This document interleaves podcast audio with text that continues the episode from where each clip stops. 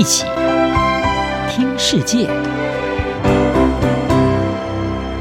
欢迎来到一起听世界，请听一下中央广播电台的国际专题报道。今天要为各位播报的中国专题题目是：普廷升高战争紧张，中国舆论逐渐远离俄国。俄罗斯总统普廷九月二十一号发表谈话。下令启动局部动员令，将征召三十万预备役军人到乌克兰战场，并发出动用核武威胁。分析指出，随着乌克兰战事拖延长达七个月，中国舆论正逐渐反对俄罗斯，转向乌克兰。路透社报道，普廷有关动员令的最新谈话，进一步造成全球市场动荡。并招致西方国家的谴责声浪，但是中国官方媒体对此几乎没有报道。不过，在社交媒体微博上，中国网民对普亭的谈话却出现大量回响及讨论，许多人感到震惊并发出批评。然而，北京审查人员并未删除这些贴文。例如，据中国官方背景的微信公众号“牛弹琴”发文指出。半年前，普廷肯定没有想到是现在这样的结果，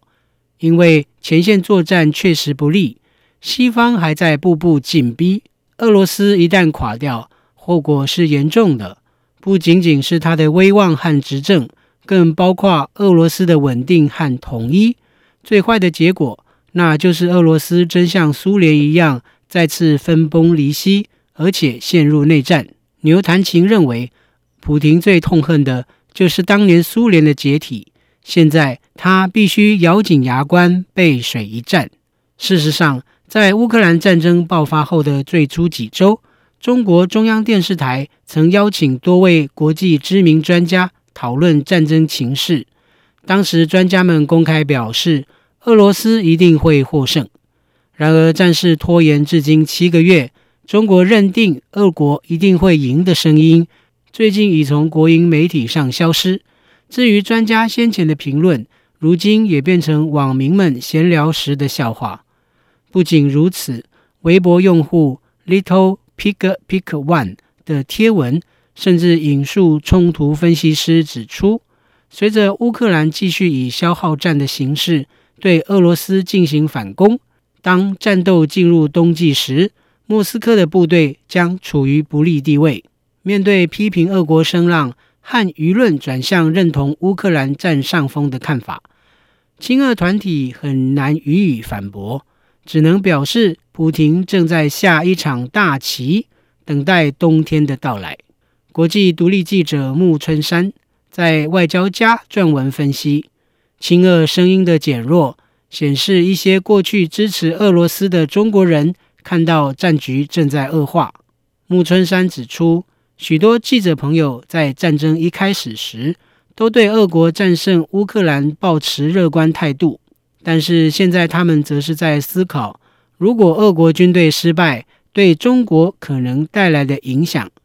这种变化不仅与战场形势有关，也与中国媒体乃至中国官员对俄罗斯未来的判断态度更加谨慎有关。虽然中国民间对乌克兰战争的舆论已出现转变，但是分析指出，普京升高战争紧张的决定，虽然可能让北京的立场陷入尴尬，以及中俄之间的无上限伙伴关系受到压力，